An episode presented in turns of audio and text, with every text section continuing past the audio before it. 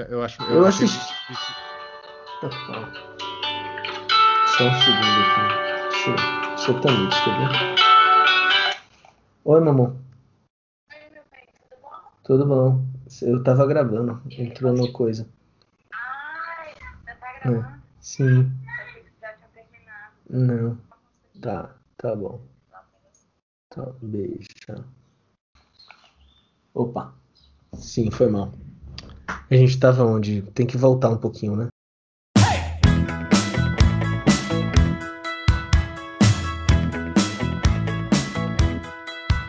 Estamos de volta, galera. Mais um The Peter Ivan Show. Eu sou Ivan falando de Brasília. E eu sou Pedro, por enquanto ainda em Tóquio.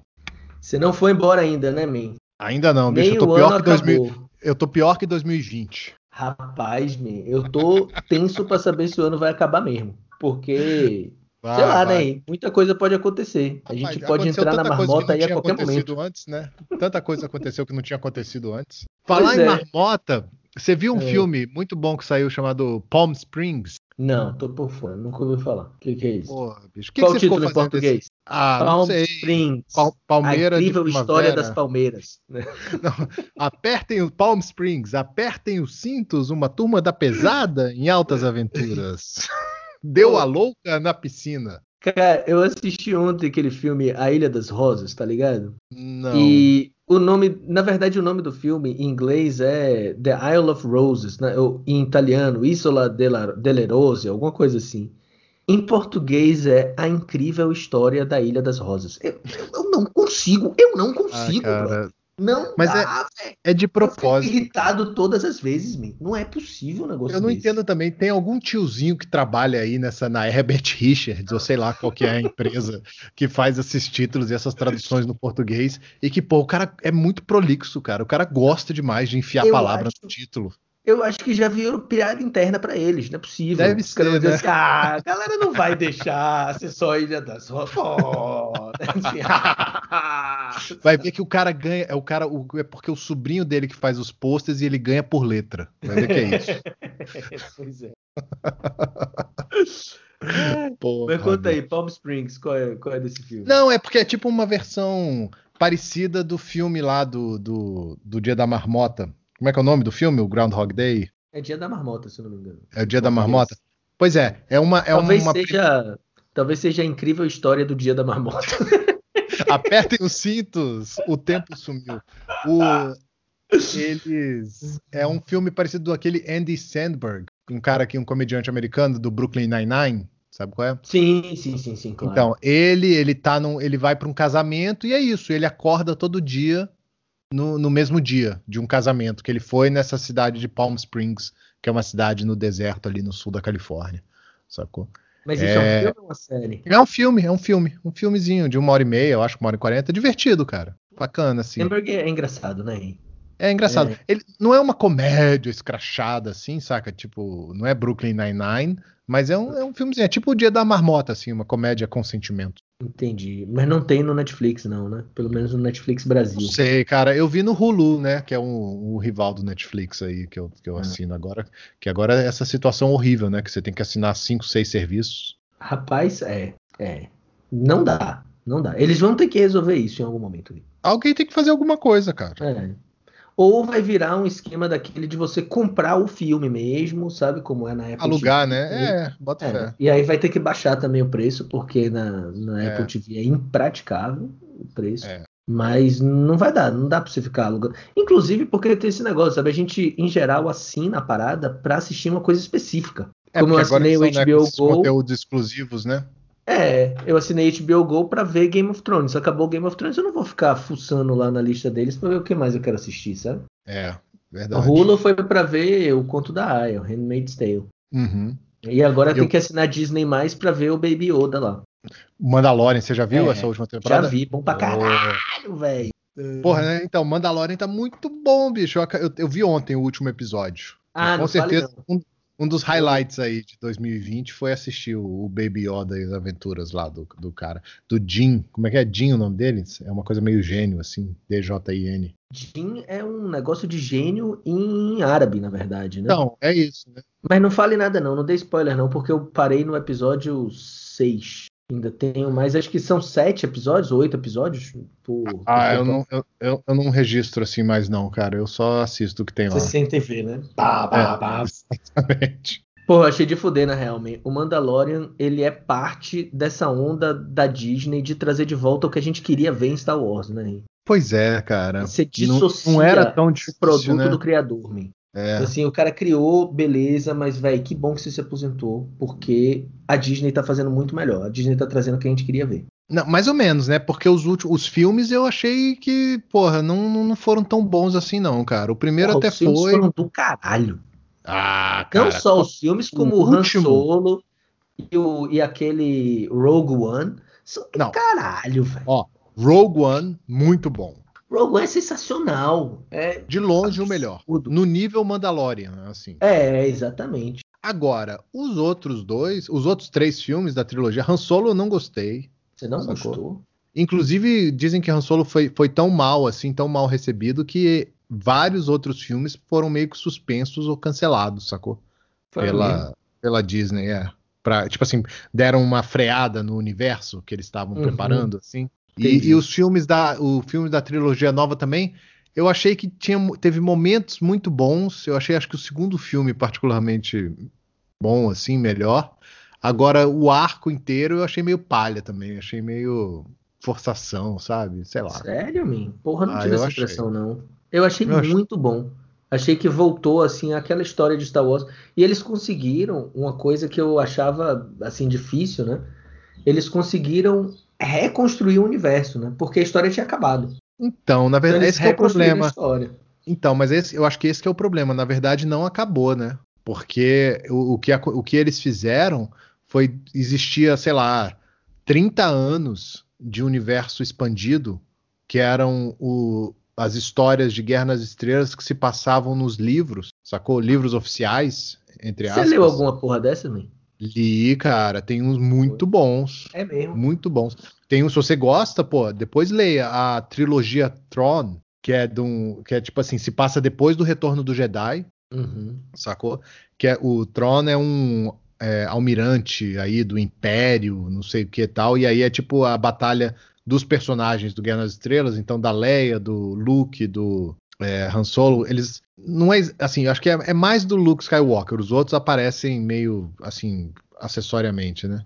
E Hum. contra esse almirante é muito bom, cara. Tanto que várias ideias dele são aproveitadas em outros momentos, inclusive no Mandalorian, sacou?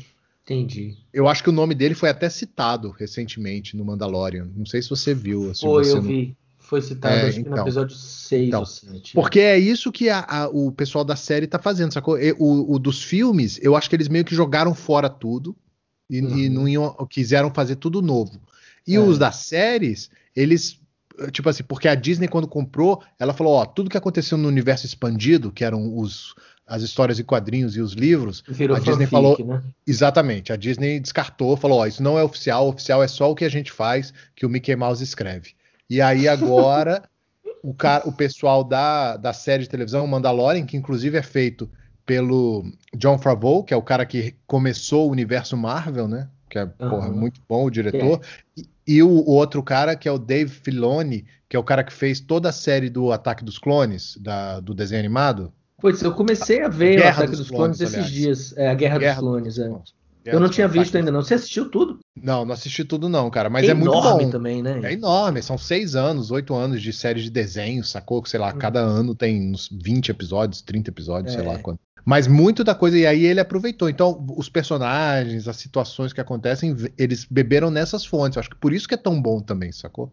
É a galera falando, ó, é isso aqui que funciona, isso aqui a gente já sabe, pá, pá, pá, e fizeram, assim. Mas muito bom, irretocável. É, Mandalorian tá. E ele é meio western, né? É total western, que, Eu- de novo, voltando assim. no filme, né, cara? É é, aquele que negócio é um- meio... Um western espacial. né? Samurai, Western Samurai, sacou? É, é total isso. Kurosawa, Spaghetti Western. Porra. É. Não, excelente, excelente. O que mais? Ah, cara, eu acho que o, o- um documentário que quase me fez sair das redes sociais, né? O Social Dilemma, que todo mundo deve ter visto já. Eu acho que só pra comentar, não passar batido. Pô, me, viu? me fez mudanças aqui, inclusive. Inclusive esse negócio de parar de usar o Google, usar o Quant. Ah, isso eu não tô É. sabendo, não. Ah, man, tem várias dicas que eles dão ali que são importantes. Tipo, você desligar o tracking do seu Google Maps. Ah, isso eu já É, fiz. Você botar o Quant ao invés do Google, porque ele não pega seus dados e não fica te dando só o que você quer ver, sabe? Aham. Apesar de que, sinceramente, de vez em quando é meio irritante. De vez em quando eu volto pro Google. eu botei ele como o default aqui do, do meu navegador. Mas às vezes eu volto pro Google, porque eu já estou acostumado a receber aquelas paradas, sabe? Então, às vezes, o que eu procuro, o Google já sabe exatamente o que me dá. Essa que é a grande Mas, mas coisa. isso que me deu. Mas isso que foi uma. Acho que uma das. é Porque muito dos, dos temas do documentário eu já conhecia, eu nunca tinha visto tudo concentrado, mastigado e apresentado na minha frente, assim, saca? Mas vários dos temas, vários dos personagens eu já tinha ouvido em entrevistas de podcast, coisas assim. Então eu sabia mais ou menos o, o geral da história. A única, acho que o único dado surpresa que eu tive do- das coisas que ele fala é justamente essa questão da busca. Que tipo assim, É. se eu no meu perfil entro aqui no meu computador e busco assim, é, o, sei lá, o, que países já foram para a Lua, sacou? E aí vai aparecer no meu no meu resultado em primeiro lugar um artigo, sei lá, da National Geographic, porque eu já acessei coisa da National Geographic. E se você pesquisar, vai aparecer um do artigo, sei lá, do, do blog do Capitão Planeta, sacou? Com uma teoria da conspiração sinistra. É isso, man. O duro é que eles dão a gente o que a gente quer, sacou? Então, Então é exatamente. difícil isso. você parar de usar Não são- isso, não é porque neutro, você né? quer a coisa. É. É que eu tenho horas em que eu tô procurando alguma coisa e que o Quant não me dá. Uhum. E que eu sei que tá lá, sacou? E que pra mim se tornou automático, porque a gente também parou de salvar. A gente tá confiando cada vez mais nessas ferramentas, né? E a gente parou, por exemplo, a gente não anota mais endereço, porque você sabe que na hora você vai só abrir o Google Maps e escrever onde você quer ir. Você não guarda mais as coisas, você não salva link, sabe? Você não Sim. guarda o nome das coisas. Você sabe que tem um artigo no jornal, aí você pesquisa mais ou menos quais eram as palavras-chave e você sabe que o Google vai te dar isso. Aí quando eu comecei a usar o Quant, eu entendi o quanto que o Google estava me dando o que eu queria, sabe? Aham. Agora, se por um lado isso é assustador, por outro, isso é muito confortável, sabe? Claro. É conveniente, né? A gente, de certa forma, a gente está trocando os nossos dados por conveniência, né? É. Isso é que é, é, é foda, assim, quando, quando chega aqueles, aquelas coisas do Google, ah, você quer que a gente guarde suas preferências, quer que a gente use isso para facilitar a sua vida. Em alguns momentos eu tenho esse dilema. O dilema que é o seguinte: eu sei que eles vão pegar meus dados, independente do que eu faça. sabe? Eu quero ou não quero me aproveitar disso também, Uhum. sabe? Claro. Receber o que é o bônus dessa parada. Tem, é. E, e, engraçado, coincidência, eu Assustador. tava. Acho que é uma conversa meio assustadora. Não, é total, assusta mesmo. Porque é isso, são duas coisas. Eu acho que o que mais me assustou é essa questão de dele dar resultados diferentes para pessoas diferentes, com base na mesma busca. Porque é um absurdo, aí você está criando só uma. Bolhas. é, criando essas bolhas, né? Essas É. câmeras de reverberação interna, assim, que você não consegue sair, quebrar. E a segunda é essa questão do quanto que ele consegue influenciar o seu comportamento, né? Tipo, É. sugerindo, oferecendo coisas na hora certa, no momento certo. Porque uma das entrevistas que eu já tinha ouvido, que era com um cara que chama é, Roger Mc- McNamee, que ele fez um, ele foi no podcast do nosso colega, o Sam Harris, que tem um podcast Making Sense. ele e, e aí ele fala, ele conta, ele trabalhava no Facebook. É mais ou menos a história do, do, do Tristan Harris também, que é o cara que fez o Social Dilemma, né? Ele trabalhava com as empresas e aí ele começou a ver aquela bagunça que estava acontecendo e não, isso aqui tá errado, tá errado, e virou um cara, né, um defensor que cê- é preciso mudar as práticas internas. Uhum. Mas aí ele reconta que, tipo, ó, o Google primeiro te ofereceram a busca, né? E aí ele sabia, então, que tudo que você buscava. Mas, pô, ele só sabia o que você oferecia para ele. Aí eles tiveram a ideia, ah, e se a gente der um Gmail para eles, a gente faz o e-mail, a gente vai saber o que, que as pessoas conversam entre elas, sem ser o que eles estão buscando aqui com a gente. Ah, beleza. Aí eles buscam, porque eles estão lendo, né? O seu Uhum. Gmail. Todo Gmail que você manda, aparece a propagandazinha do lado, assim, com um É, conteúdo específico.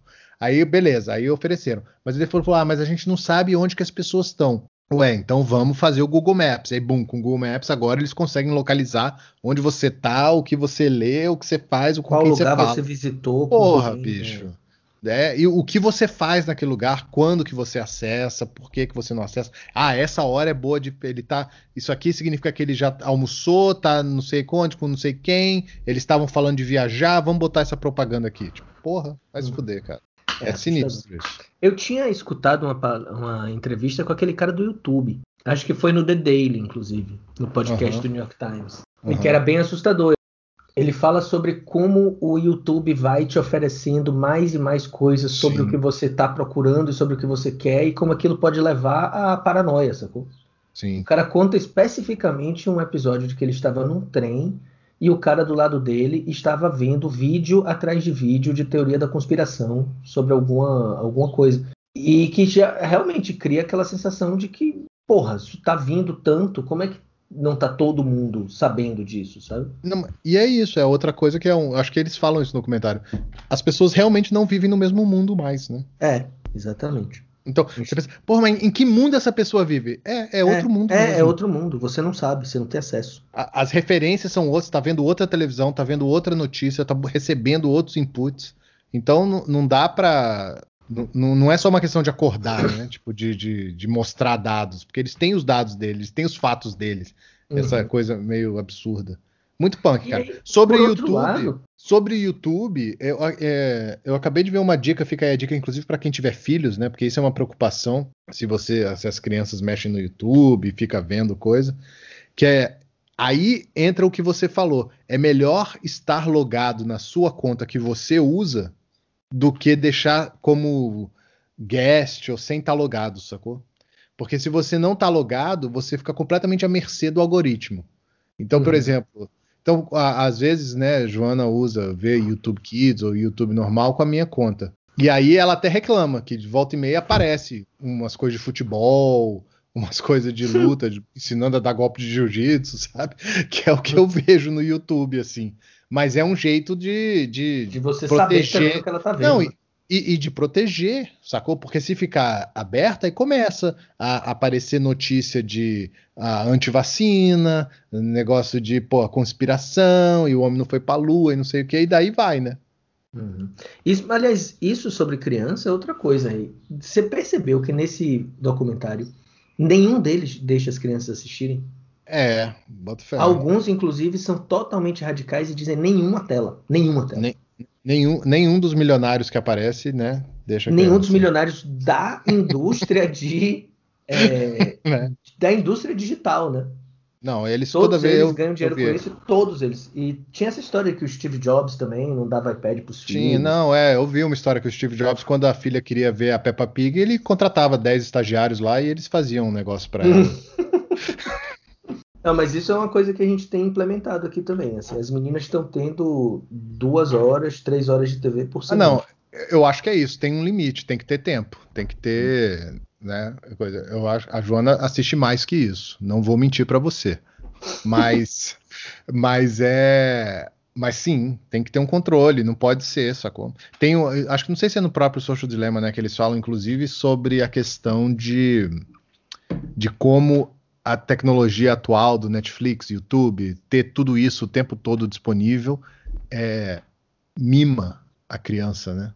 Porque ela não, ela não cresce com escassez, ela não cresce com a ideia de que, ó, isso não está disponível o tempo todo, ela não pode ter tudo que ela quer o tempo todo, né? Uhum.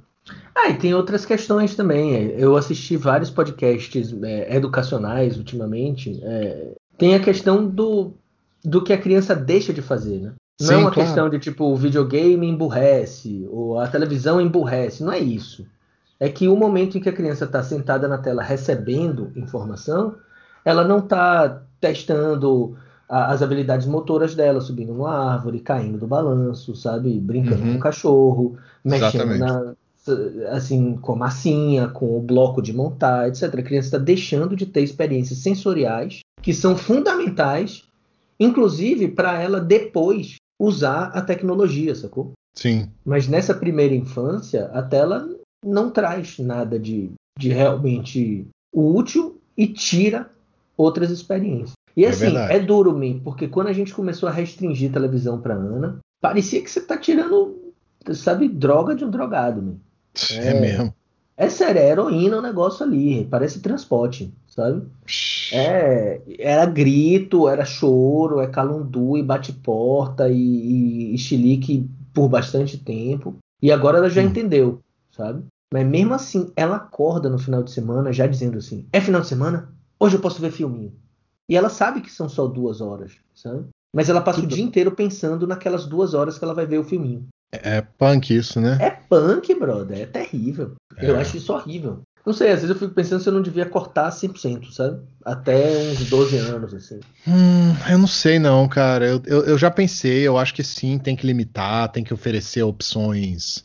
É, Eu entendo, é muito difícil essa situação, mas só fazer um contraponto aqui, porque é uma ferramenta, né, também, e pode ser usado para o bem, Sim, com certeza. rimando. Por exemplo, a Joana esses dias apareceu aqui em casa com um canal do YouTube que chama Art for Kids Hub, cara, que é para desenhar, sacou? Aí cada vídeo são dois caras, acho que é, pelo que eu entendi, é um cara e uma mulher, tipo, que ficam desenhando com a criança, ensinando elas a desenhar, tipo um programa de arte, saca? E, cara, ela tá fazendo uns desenhos que eu, eu fiquei de cara. Quando, eu, quando eu- ela me mostrou primeiro, eu até perguntei, não, mas como é que é isso? Tipo, o cara bota o desenho, você bota o papel em cima e, e- e copia Uhum. o que tá dizendo? Não, é o cara vai falando com ela, sacou? Em tempo real. Ah, agora faz uma linha assim, olha, pra ficar com isso. Agora você faz assado. Agora aproveita isso aqui, papapá. Se eu te mostrar as fotos do desenho, você vai ficar de cara, bicho. Não, eu acho do caralho. E eu acho de verdade que a gente tem que usar a tecnologia como ferramenta. Agora, é muito difícil você controlar isso, sacou? Porque na hora que Uhum. você disponibiliza, tá disponibilizado. Né? E aí ela sabe que não tem. Tipo assim, aqui em Sim. casa não tem uma televisão. Sim. no apartamento. E nas primeiras, nos primeiros dias aqui na casa nova, porque antes a gente estava na casa de minha sogra, né? E aí lá tem televisão e assistia filme, não sei o quê. Quando a gente se mudou, a gente meio que tinha assistido também o Social Dilema e fez esse corte, sabe? Agora a gente vai acabar Sei. com a televisão. E, velho, ela queria assistir no meu computador. Eu dizia assim: não, não, não dá. No meu computador não, sabe? É. E isso que foi difícil, quer dizer, aí eu fico pensando, pô, se eu colocar um vídeo no YouTube no computador pra ela agora, como é que eu vou depois dizer que não tem filminho ou que eu não vou dar filminho, sabe? É difícil. Não, é difícil mesmo. Mas Mas, assim, mas é- dá pra, dá pra negar, dá pra dizer, dá pra ser, ser firme, é importante ser firme e ser honesto com a criança, sei que lá. Porra, mas tenta você falar com a criança de 5 anos, vai se fuder, sabe? É foda, brother. É, sinistro mesmo. Né? É. Mas é assim que tem que, que deve ser usado como ferramenta deve agora sempre com a, eu acho que sempre com o adulto do lado e, e em momentos muito específicos, sei lá. É, bota fé. E o Gambito da Rainha, você viu? Vi, cara. O nome em português é Gambito, é, eu fiquei na dúvida. É o Gambito da. Eu achei péssimo o nome em português porque eu nunca ouvi falar nessa porra. Eu e fico Gambit pensando. toda- eu já tinha conhecido. É, né? a, a primeira vez que eu, que eu ouvi, eu pensei que era o Cambito da Rainha, era alguma coisa. É, tipo, porque ela é muito magrinha, né? é, exatamente. Tão magrinha essa menina, tá precisando comer. De comer, minha filha. Ninguém te dá comida, não. É, sa- Saudade da É minha avó. elogio de vó, né? Tá gorda, corada, bonita. Porra, vó. E é engraçado que, pô, a, a, a jogada, a aposta da rainha, eu acho que tinha, funcionava perfeito, né? A jogada da rainha seria A caralho. jogada, é, não precisava desse gambito, não. Alguém é o, é o tio lá do, do, do- dos É nomes. porque né? não pode ser bom, man. Não tem como ser bom. É uma coisa de título em português. Mas, ó, é, eu- eu, tipo, é tipo o conto da Aya. O conto da Aya. O que, que é Aya, man? Que é Aya?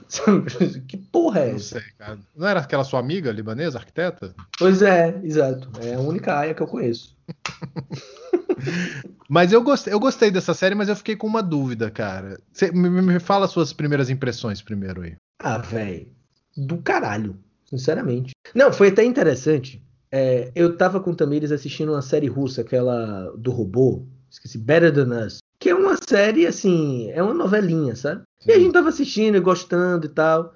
Aí a gente parou pra assistir o Gambito da Rainha. E, brother, man, o negócio chega assim, com essas produções, sabe? Em que a fotografia é perfeita, a história é muito boa, sabe? Os personagens são bem construídos, os temas abordados são do caralho, o figurino tá lindo, sabe? Tá tudo lindo, man. Eu achei essa série, assim, absolutamente excelente. Eu adorei, do começo ao fim. Inclusive, é, spoiler alert, eu amei o final, sacou? Poucas Uhum. séries têm capacidade de terminar tão bem quanto essa. É, eu. Bom, ok. Você sabe que ela é baseada num livro, né? Sim, e que não é história real. Exatamente. A primeira, aqui isso eu fiquei na dúvida, se era uma história real, a primeira coisa, né? Não, eu- eu- ouvi falar Eu que- concordo, eu concordo com tudo que você falou. Eu acho que a série tá muito bem feita, a história é boa, envolvente e tal. Eu só eu me pergunto se ao fazer um filme ficcional sobre essa ascensão da mulher no- como uma grande mestra do xadrez, sacou? Colocando ela num papel que nenhuma mulher teve, você não tá diminuindo a luta das mulheres que, sacou, não que foram impedidas de chegar nesse momento. Eu acho que isso pode ter alguma coisa. Você pode ter um ponto aí, mas por outro lado, você pode pensar em quantas mulheres não tiveram essa capacidade e foram reprimidas pelas situações que são contadas, inclusive, no filme. Porque o caso dela no, na série é um caso de superação apesar de tudo, né? Uhum. Assim, é- é, ela é proibida de jogar xadrez. Ela não tem dinheiro para comprar uma- uma- um, um jogo de xadrez. Quando todo mundo passa o filme inteiro dizendo para ela que é para ela fazer outra coisa, que ela ir brincar de boneca, que é para ela casar, que ela para ela ter vida social, etc. Quantas mulheres não passaram por isso? Quantas mulheres não poderiam ter se tornado grandes enxadristas ou grandes físicas nucleares ou grandes, sabe, qualquer coisa e não puderam porque foram reprimidas da infância e não tiveram acesso às coisas. Eu acho que é um pouco sobre isso. Pode crer. É, E outra coisa, eu acho que rola também um fetiche da realidade, sacou? Sim. Em que quando a gente vê um filme assim, é tipo, ah, mas a história é real, ah, mas não é real, perdeu metade da graça.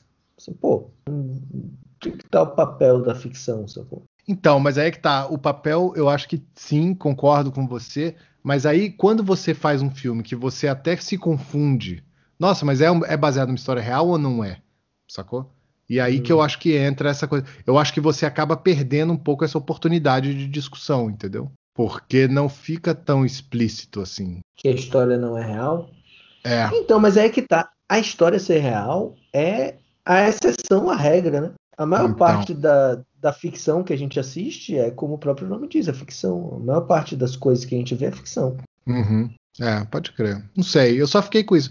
Apesar disso, eu gostei da série, mas eu só fiquei com essa pulga atrás do orelho, querendo discutir mais, tentar entender melhor. Hum, inclusive, assim, é baseado num livro, e o livro é. A personagem é de fato mulher. Eu Sim. vi no. Eu pesquisei um bocadinho, acho que na Wikipédia mesmo. é, De fato mulher. Eu vi em algum lugar que discute-se se essa história não teria sido baseada num enxadrista homem americano.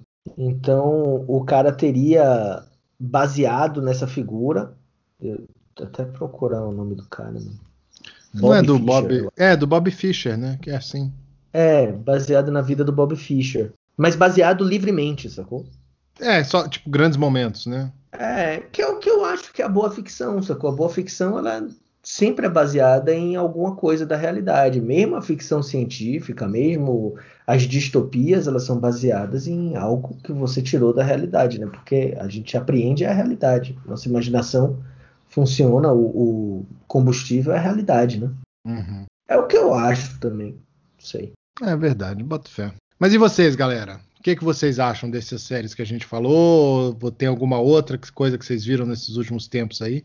Como que vocês mantiveram a sanidade nesses anos de, nesses meses de quarentena? Anos de quarentena, né? Porra, parece anos, né, cara? Botem lá no Twitter. A gente ainda tem Twitter? Mi? Rapaz, a gente até esqueceu de falar do Twitter no Natal. Você sabe que volta e meia eu posto umas coisas lá. Acho que nem a Lu dá like mais. Caralho. Véi, eu não sei usar Twitter, né? Já falei isso. Tenho dificuldade com o meu Twitter.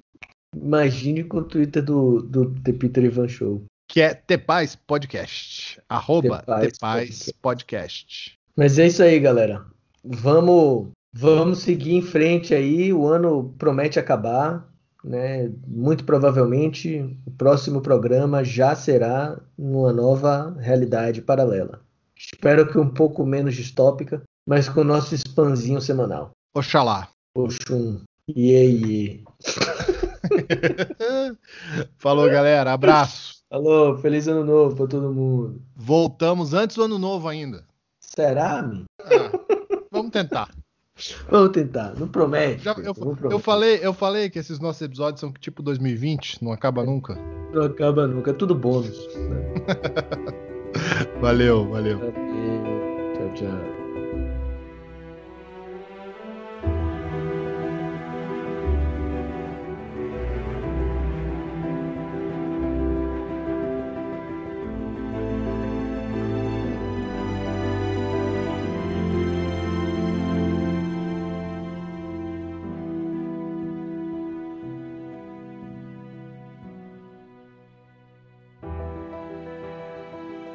Precisa explicar esse negócio, não?